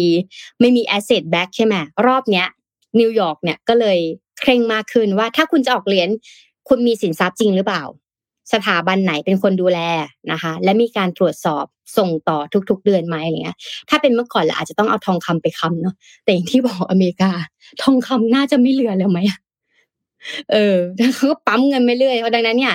ต้องดูให้ดีนะคะ ว่าถ้าเราจะเอา Stablecoin ที่มันเทียบกับดอลลาร์อยู่แล้วเนี่ย เราต้องมา weight น้ำหนักว่าเราควรที่จะจอยกับมันหรือเปล่านะคะ อันนี้ก็จะเป็นอีกมุมหนึ่งฝั่งของคริปโตเคอเรนซีที่ออกโดย PayPal ที่ชื่อว่าเหรียญ PYUSD นั่นเองค่ะ รอติดตามกันดูว่าจะเป็นยังไงของนนปิดเสียง อ๋อโทษทีครับ พาไปต่อที่เอ่อไนเจอร์ทีนึงครับ ที่มีรัฐประหารเกิดขึ้นเนี่ยนะครับ พาย้อนความนิดนึงเพราะรู้สึกว่านนไม่แน่ใจว่าคนอื่นมีมีมีพี่ๆ reporter ได้เล่าไปหรือยัง แต่ว่าเออเราย้อนความกันให้ฟังนิดนึงนั่นแหละกันนะครับ เมื่อปลายเดือนที่แล้วปลายเดือนกรกฎาคมเนี่ยนะครับ ในวันที่ 26 กรกฎาคมเนี่ยนะครับ มีการรัฐประหารเกิดขึ้นนะครับ เป็นประเทศในแถบแอฟริกาตะวันตกเนี่ยนะครับ ได้มีการประกาศ ทหารเนี่ยกลุ่มทหารในประเทศเนี่ยนะครับมีการประกาศยกเลิกรัฐธรรมนูญนะครับมีการระงับการดำเนินงานของสถาบันทางการเมืองต่างๆ แล้วก็ปิดพรมแดนของประเทศนะครับ ซึ่งทางด้านประธานาธิบดีก็คือคุณโมฮัมเหม็ดบาซูมด้วยนะครับถูกทหารหน่วยเนี่ยอารักขาควบคุมตัวไปตั้งแต่วันพุธที่ 26 กรกฎาคมตอนนั้นนะครับ ทางด้านของพลเอกอามาโดอับราเมนนะครับถ้าอ่านชื่อผิดขออภัยนะครับ พร้อมด้วยนายทหารในเครื่องแบบอีก 9 คนเนี่ยนะครับ ถ้าใครได้เห็นภาพคลิปวิดีโอนั้นเนี่ย ก็ก็จะเป็นทหารที่ยืนอยู่ข้างหลังเนี่ยนะครับ ก็มีการแถลงการถ่ายทอดสดผ่านทางโทรทัศน์เนี่ยนะครับบอกว่าพวกเราฝ่ายกลาโหมและกองกำลังรักษาความมั่นคงเนี่ยตัดสินใจยุติระบอบที่พวกคุณรู้จักนะครับ โดยเขาให้ผลบอกว่าการตัดสินใจครั้งนี้เนี่ยเป็นผลมาจากสถานการณ์ด้านความมั่นคงที่ย่ำแย่ลงรวมถึงเรื่องของเศรษฐกิจ สังคมและหลักธรรมพิบาลที่เลวร้ายนะครับในด้านของพลเอก อับราเมนนั่นนะครับก็ระบุบอกว่าสถาบันต่างๆของประเทศได้ดูระงับการดำเนินงานแล้ว เบื้องต้นผู้นำกระทรวงต่างๆ จะควบคุมดูแลกิจการต่างๆ เป็นกรณีรายวันนะครับเราขอให้พันธมิตรนอกประเทศของเราจงอย่ามาแทรกแซงแล้วก็บอกว่าพรมแดนภาคพื้นทางดินและอากาศได้ถูกปิดแล้วจนกว่าสถานการณ์จะคลี่คลายนะครับแล้วก็มีการประกาศบังคับใช้การเคอร์ฟิวห้ามประชาชนออกจากเคหสถานตั้งแต่สี่ทุ่มถึงตีห้าจนกว่าจะมีการแก้ไขเปลี่ยนแปลงนะครับ ก็มีการประกาศบอกว่าทหารจะรักษา ปกครองประเทศต่างๆเนี่ยนะครับ ในฐานะสภาแห่งชาติเพื่อการพิทักษ์มาตุภูมิหรือว่า CNSP นะครับ แล้วก็หลังจากที่มีการประกาศของทางด้านทหารของไนเจอร์ออกมาเนี่ยนะครับทางด้านแอนโทนีบลิงเคนที่เป็นรัฐมนตรีว่าการกระทรวงการต่างประเทศของสหรัฐเนี่ยก็มีการโทรศัพท์ไปถึงประธานาธิบดีไนเจอร์นะครับพร้อมให้คำมั่นบอกว่า ตัวเขาเนี่ยจะได้รับการสนับสนุนจากสหรัฐซึ่งเดี๋ยวนนลง detail ในเรื่องนี้ต่อกันต่อไปเนี่ยนะครับ แล้วก็บอกว่ามีการเรียกร้องให้กองทัพเนี่ยปล่อยตัวทางด้านของนายบาซูมที่เป็นประธานาธิบดีนะครับ แล้วก็มีการแถลงข่าวบอกว่าชัดเจนว่านี่เป็นการใช้กำลังทางทหารยึดอำนาจและแทรกแซงรัฐธรรมนูญนะครับ ทางด้านอันโตนิโอกูเทเรสที่เป็นเลขาธิการองค์การสหประชาชาติเนี่ยก็ระบุบอกว่าได้มีการพูดคุยกับประธานาธิบดีนายเจอร์แล้ว แล้วก็ยืนยันว่าสหประชาชาติจะมีการสนับสนุนเขาอย่างเต็มที่นะครับ ซึ่ง เอ่อล่าสุดในในในวันเดียวกันนั้นเองเนี่ยนะครับขออภัยแบตกล้องหมดนะฮะเดี๋ยวขอเปลี่ยนแบตกล้องสักพักหนึ่งนะครับเอ่อในในวันเดียวกันนั้นเองในวันที่ 26 กรกฎาคมเนี่ยนะครับก็หลังจากที่มีการประกาศรัฐประหารมีการถ่ายทอดแถลงการผ่านทางทีวีมาเป็นที่เรียบร้อยแล้วเนี่ยนะครับ ก็มีประชาชนที่ออกมาเหมือนกับออกมาประท้วงเนี่ยนะครับมารวมตัวกันอยู่บนท้องถนน ทั้งมีกลุ่มที่สนับสนุนทางด้านของนายบาชุมที่เป็นประธานาธิบดีเนี่ยนะครับ ก็มีผู้สื่อข่าวลงไปในพื้นที่ที่เป็นหลักๆเนี่ยจะเป็นของ BBC ที่เราได้ข้อมูลมาเนี่ยนะครับ ก็มีการสังเกตเห็นทหารบางส่วนที่มีการจงรักภักดีต่อประธานาธิบดีเนี่ยก็มีการปิดล้อมสถานีโทรทัศน์ของรัฐบาลอย่างแน่นหนาด้วยนะครับทำให้สถานการณ์ในเมืองหลวงในช่วงเวลาตอนนั้นเนี่ยต้องบอกว่า แม้ว่า จะมีทหารที่สลายมีการออกมาพยายามสลายฝูงชนต่างๆ พยายามที่จะมีการยิงปืนขึ้นฟ้าต่างๆ แต่ว่าโดยภาพรวมแล้วเนี่ยสถานการณ์ยังไม่ได้มีไม่ได้มีการร้ายแรงรุนแรงสักเท่าไหร่นะครับ อันนี้เป็นเหตุการณ์ที่เกิดขึ้นในช่วงวันที่ 26 กรกฎาคมเนี่ยนะครับ ทีนี้อัปเดตมาในช่วงใกล้ๆตรงนี้นิดนึงนะครับ ก็ในช่วงที่ผ่านมาเนี่ยอย่างที่ทุกท่านเห็นครับ ทั้งทางด้านของภาคพื้นดินแล้วก็อากาศเนี่ย ก็ก็มีการปิดน่านฟ้าใช่ไหมครับแบบไม่มีกำหนดด้วยนะครับแล้วก็ไม่มีอากาศยานใดที่อยู่บริเวณเหนือน่านฟ้าของประเทศไนเจอร์เลยเนี่ยนะครับ ซึ่งต้องบอกว่าทางด้านกลุ่มประเทศแอฟริกาตะวันตกเนี่ยนะครับหรือ ECOWAS เนี่ยนะครับก็ได้มีการประกาศเตือนไนเจอร์ว่าอาจจะมีการใช้กำลังทหารเนี่ยเข้าแทรกแซงหากว่าผู้ก่อรัฐประหารไม่ยอมแต่งตั้งประธานาธิบดีมูฮัมหมัดบาซูมกลับมารับตำแหน่งบริหารประเทศนะครับภายใน คืนวันอาทิตย์ที่ 6 สิงหาคมที่ผ่านมานะครับซึ่งโฆษกรัฐบาลทหารเนี่ยก็บอกว่ากองทัพไนเจอร์เนี่ยเตรียมพร้อมที่จะปกป้องประเทศอย่างเต็มที่นะครับเพราะฉะนั้นก็ก็ดูเหมือนว่าสถานการณ์นี้ยังยังไม่ได้คลี่คลายสักทีเดียวเนี่ยนะครับแล้วก็ต้องบอกว่ามีปัจจัยหลาย ๆ อันที่ต้องบอกว่าน่าเป็นห่วงอยู่พอสมควรนะครับ บอกว่าไม่ได้เป็นเรื่องของการประกาศสงครามต่างๆนะครับ แล้วก็ไนเจอร์เนี่ยเป็นประเทศหนึ่งเป็นประเทศที่สำคัญอย่างหนึ่งก็คือเป็นผู้ผลิตแร่ ยูเรเนียมที่เป็นหนึ่งในวัตถุดิบที่สำคัญมากๆสำหรับโรงไฟฟ้านิวเคลียร์นะครับซึ่งต้องบอกว่าทางด้านในในช่วงที่ปกครองโดยนายบาซูมเนี่ยนะครับเป็นหนึ่งในพันธมิตรที่สำคัญมากๆกับชาติตะวันตก ในการที่จะต่อสู้กับกลุ่มก่อการร้ายในเรื่องของแนวคิดอิสลามต่างๆเนี่ยนะครับเพราะฉะนั้นณปัจจุบันตอนนี้สหรัฐก็เลยมีการพบกับ ผู้นำกลุ่มทหารในเจอร์นะครับอันนี้เป็นข้อมูลอัปเดตเมื่อวานนี้เลยในวันที่ 8 สิงหาที่ผ่านมาเนี่ยนะครับวิกตอเรียนูแลนด์นะครับที่เป็นรักษาการรัฐมนตรีช่วยว่าการกระทรวงการต่างประเทศของสหรัฐอเมริกาเนี่ยนะครับมีการเดินทางเข้าพบกับทางด้านของผู้นำกลุ่มทหารไนเจอร์ที่ก่อรัฐประหารในช่วงปลายเดือนกรกฎาคมที่แล้วเนี่ยนะครับทางด้านของนูแลนด์ก็มีการแถลงการออกมาบอกว่า ก็มีการพูดคุยกันระหว่างสหรัฐ และผู้นำระดับสูงของคณะรัฐประหารไนเจอร์ก็มีการพูดคุยกันอย่างตรงไปตรงมา แล้วก็หลาย ๆ อันก็ค่อนข้างจะลำบากพอสมควรนะครับ โดยทางการสหรัฐก็ยังคงยืนยันว่าเหตุรัฐประหารครั้งนี้เนี่ยสามารถยุติได้ด้วยวิธีทางการทูตแล้วก็คืนอำนาจให้กับประธานาธิบดีบาซูมนะครับ แต่ในระหว่างนี้เนี่ยทางการสหรัฐจำเป็นที่จะต้องระงับการมอบเงินช่วยเหลือให้กับไนเจอร์ชั่วคราวนะครับ อันนี้เป็นแถลงการที่ออกมา นะครับ ซึ่งก็ก็ต้องบอกว่า ณปัจจุบันสถานการณ์ตอนนี้เนี่ยนะครับ ที่มีการพูดคุยกันระหว่างสหรัฐเนี่ยก็คุยกันมายาวนาน 2 ชั่วโมงเหมือนกัน มีการเสนอเรื่องของการมอบความช่วยเหลือต่างๆ ให้ในเจอร์นะครับ เพื่อทุกอย่างให้กลับไปสู่ความเรียบร้อยเป็นไปตามรัฐธรรมนูญนะครับ ทางด้านของประธานาธิบดีบราซูมณปัจจุบันตอนนี้ก็ยังคงถูกควบคุมตัวโดยคณะรัฐประหารอยู่นะครับ แล้วก็ก่อนอันนี้มีการโทรโทรศัพท์พูดคุยกันกับเจ้าหน้าที่ทางการของสหรัฐอยู่บ้าง นะครับก็มีการเรียกร้องให้คณะรัฐประหารเนี่ยมีการปล่อยตัวทางด้านของประธานาธิบดีบาซูมอย่างรวดเร็วด้วยนะครับ อันนี้ก็เป็นสถานการณ์ณณปัจจุบันที่เกิดขึ้นที่ไนเจอร์ตอนนี้นะครับต้องบอกว่าจริงๆแล้วเนี่ยภูมิภาคตรงนี้เนี่ยครับ ก็นี่ไม่ใช่ไม่ใช่ครั้งแรก รัฐประหารครั้งนี้เนี่ยถ้าดูไม่ผิดคือรู้สึกว่าจะเป็นการรัฐประหารครั้งที่ 5 แล้วนะครับของไนเจอร์แล้วก็ในโซนประเทศที่ใกล้ ๆ กันตรงนั้นเนี่ยนะครับ ก็ต้องบอกว่า ทั้งมาลีทั้งบูกินาฟาโซนะครับก็เคยเจอกับรัฐประหารเหมือนกันนะครับเป็นผลมาจากการลุกคือของกลุ่มก่อการร้ายอิสลามในช่วงไม่กี่ปีที่ผ่านมานะครับ ก็ก็ก็เป็นเป็นโซนที่มีเขาเรียกว่า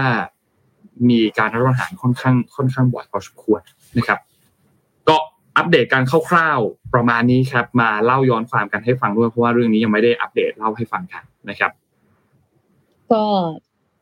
สุดท้ายแล้วประชาชนก็น่าสงสารที่สุดอะเพราะว่าเนาะเพราะว่ามันมีการมันมี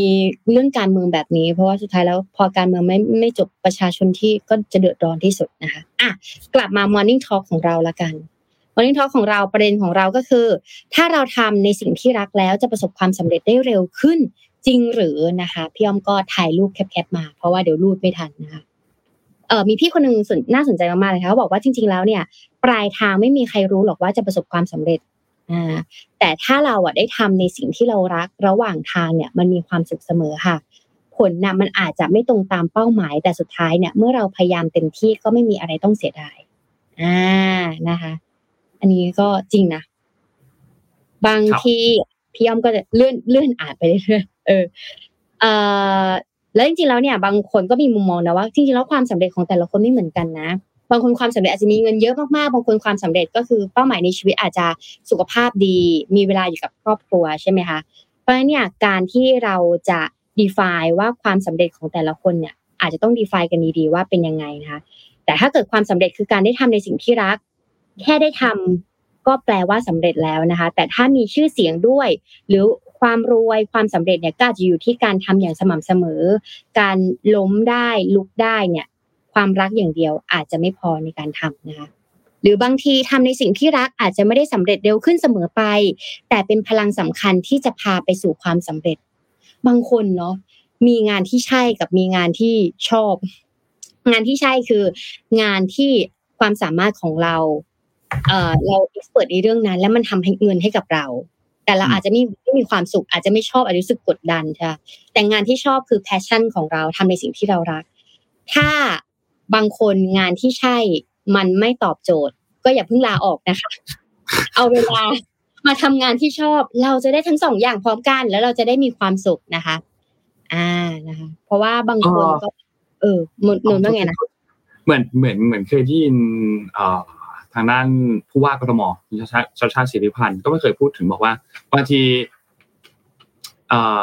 ไม่ต้องทำงานที่เรารักหรือว่ามี passion ในมันตลอดเวลาก็ได้ บางทีเรางานเราก็ทำงานไปเป็นหน้าที่ของเราใช่ไหมครับ passion ไปหาจากเรื่องอื่นบ้างก็ได้ อันนี้ก็ก็เป็นอีกอันหนึ่งเหมือนกันที่ที่ที่ที่เป็นอีกหนึ่งแนวคิดที่ก็ก็น่าสนใจเหมือนกัน แต่บางทีพอเราทำสิ่งที่เรารักมันอาจจะแบบว่ามีแรงมากกว่าอันอื่นเนาะ มีแรงในการแบบทำมีแรงในการแบบไปต่อมากกว่าอันอื่นอะไรเงี้ย หรือเคสตรงข้ามกันเลยก็คือบางทีทำในสิ่งที่รักแล้ว รู้สึกว่ามันกลายเป็นเพลงก็มีนะรู้สึกว่าแบบว่าจากเดิมที่เรารักในการที่จะทำสิ่งมากๆกลายเป็นเรารู้สึกว่า พอทำไปเยอะๆมากๆหรือว่ามีประสบการณ์บางอันที่มันอาจจะไม่ดีมากการเป็นเกลียดเรื่องนั้นไปเลย ก็ก็ก็ก็มีเหมือนกันนะครับ เพราะฉะนั้นก็อาจจะต้องแบบว่า balance มันให้ดีๆเหมือนกัน มันเนว่ามันขึ้นอยู่กับ แต่ละคนแต่ละเคสแหละบางคนทำสิ่งที่รักแล้วก็อาจจะไปได้ไกลประสบความสำเร็จไปเลยบางคนทำทำในสิ่งที่รักเป็นงานแล้วเนี่ย อาจจะแบบเลิกชอบสิ่งนั้นไปเลยเหมือนกันอะไรเงี้ยนนก็มีนะนนก็มีเหมือนกันนะบางอันที่แบบเราเราเคยชอบมันมากๆแล้ววันนี้เราไม่ชอบไปแล้วอะไรเงี้ยก็ก็ก็มีเหมือนกัน จริงๆ อันหนึ่งที่ใช่เป็นเรื่องปกติ แล้วก็อีกอันหนึ่งที่เราจะเห็นตัวเองได้ที่ดีที่สุดคือ ikigai พี่คนหนึ่งพิมพ์มาดีมากเขาคิดอยู่ในหัว ikigai เนี่ยมันคือมีสี่วง ก็คือสิ่งที่เราชอบ passion กับมัน การนอนก็คือบางคนก็เป็น passion นะพี่ passion คือการนอน อีกก้อนหนึ่งเนี่ยก็คือสิ่งที่เราทำได้ดี ถ้ามีคนมาถามเราเรื่องนี้บ่อยๆแสดงว่าเรื่องนั้นนะเป็นสิ่งที่เราทำได้ดี อันข้างล่างก้อนที่สามเนี่ยคือก้อนที่สิ่งที่เราทำแล้วได้ตังค์และอันขวาอันสุดท้ายอันที่สี่เนี่ยคือสิ่งที่โลกต้องการ ถ้าสี่อย่างอันเนี้ย แล้วคุณทำมันเป็นอาชีพเดียวอะแล้วคุณทั้งรักในสิ่งที่ทำแล้วคุณมีความสามารถในเรื่องนั้น แล้วคุณหาเงินได้ แล้วคุณช่วยโลกได้ อันนั้นคืออิชไกค่ะ มันจะเป็นสิ่งที่สี่อย่างเราทำได้หมดแล้วเราก็จะมีความสุขมาก แต่ มันไม่ใช่ว่าทุกคนจะทำได้ไงเออสมมติว่าเราชอบนอนอะสมมติว่าเราบอกว่าเราชอบนอน เรา expert มากเรื่องนอนเรื่องเตียงเนี่ย ฉันรู้เลยว่าเตียงแบบไหนหมอนแบบไหนนอนปุ๊บหลับลึกอะไรเงี้ย แต่ใครจะมาจ่ายเงินให้เรา จ่ายเงินให้เรารีวิวกับเตียงไหมมันจะมีคนทำหรือเปล่าแล้วมันเป็นสิ่งที่โลกต้องการหรือเปล่าอะไรเงี้ยค่ะอันนี้ควรจะสอนในมหาลัยซึ่งพี่อ้อมก็สอนเด็กมาเด็กด้วยก็เห็นด้วยกับนนว่ามีหลายสตาร์ทอัพมีช่วงหนึ่งที่สตาร์ทอัพในเมืองไทยบูมมากๆ เรามี passion ในสิ่งที่เราอยากทำเนาะเรามี passion กับมันมากๆ แต่พอมันหาเงินไม่ได้เนี่ย มันจะต้องจำใจทำในสิ่งที่เราไม่ชอบ เช่น จะมีบางองค์กรที่ raise fund หรือว่ามีสตาร์ทอัพเจ้าหนึ่ง raise fund แบบไม่มีตังค์และจะหมดและไปขอนักลงทุนมาและนักลงทุนก็ฉลาดให้เงินน้อยแต่ขอหุ้นเยอะ แต่บริษัทเราจะไม่รอดอยู่แล้วอะเออ เราก็ต้องทำใช่ไหมแล้วพอมันเป็นช่วงสถานการณ์โควิดอะสิ่งที่เกิดขึ้นคือก็โดนบริษัทที่ลงทุนนี่นะบอกว่างั้นมาทำงานให้ฉันสิกลายเป็นว่า พอเราหาเงินไม่ได้ค่ะ เราจะต้องไปทำในสิ่งที่เราไม่ชอบ โดนซื้อทั้งยกทีมเลยอะไรเงี้ยกลับไปทำงานประจำ อยู่ทีมนั้นอะไรเงี้ยอันนี้ก็ถ้าเราทำในสิ่งที่รักแล้วเรายังหาเงินกับมันไม่ได้ มันก็จะกลายเป็นทำในแบบ มันเป็นเพนของเราอีกฝั่งตรงข้ามเลย แต่ในขณะเดียวกันบางคนทำในสิ่งที่รักเช่นหรือว่ารักหมารักแมวอ่าแต่งานของเราอาจจะเป็นงานที่ใช่เอองานที่มันถูกจริตในช่วงนี้ เทคโนโลยีหรืออ่านข่าว หรือทำคอนเทนต์เกี่ยวกับใดๆเอ่ยงานที่มันแบบมีคนยอมจ่ายเงินให้เราอะมันก็คือเป็นงานที่ใช่ของเราในตอนนี้เพราะเนี่ย สิ่งที่ใช่กับสิ่งที่ชอบอาจจะคนละทางกันแต่เรา manage อยู่กับมันได้ แล้วเกิดสิ่งที่ชอบไม่ต้องใช้เงินนี่ถือว่าดีนะนนท์ very good เลย ถ้าสิ่งใช่ที่ไหมชอบไม่ต้องใช้เงิน very good มาก ซึ่งไม่ค่อยมีมักจะไม่ค่อยมีบางคนบอกว่าสิ่งที่ชอบมี passion ฉันอยากเที่ยวรอบโลกใช้เงินไหมใช้เงิน แต่ถ้าเกิดอืมสิ่งที่ชอบคืออยู่กับน้องหมอนข้างที่บ้านเป็นไงก็ Happy ก็ดีครับแฮปปี้เออมากใช้เงินแต่ใช้เงินน้อย แต่แต่ก็ใช้เงินอยู่ดีครับ เออแต่ก็ใช้เงินอยู่ดีใช้เงินใช้เงินอยู่ดีนี่นี่นี่พยายามพยายามจะเข็นให้หมอนข้างเป็นดาราอยู่ฮะ จะได้เลี้ยงตัวเองได้ครูท่านหนึ่งเซลเปิดเซลติ๊กเซลต็อกครูท่านหนึ่งนะคะประมาณนี้ประมาณนี้ครับสำหรับ Morning Talk ในวันนี้นะครับ น่าจะน่าจะครบถ้วนกันนะครับ ก็ เอ่อ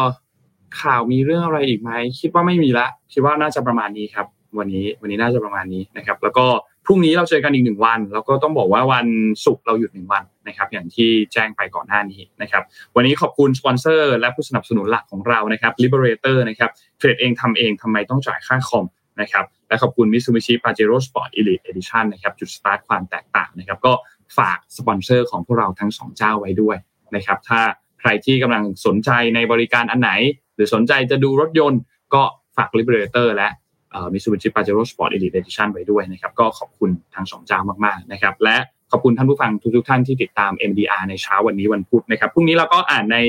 เอ่อที่บ้านกันอีกวันหนึ่งวันนะครับ ก็สลับบ้านบ้างสลับสตูบ้างนะครับ ก็ประมาณนี้นะครับ ขอบคุณทุกคนมากๆนะครับ แล้วพบกันใหม่อีกครั้งหนึ่งในวันพรุ่งนี้วันพฤหัสครับ สวัสดีครับ สวัสดีค่ะ Mission Daily Report start your day with news you need to know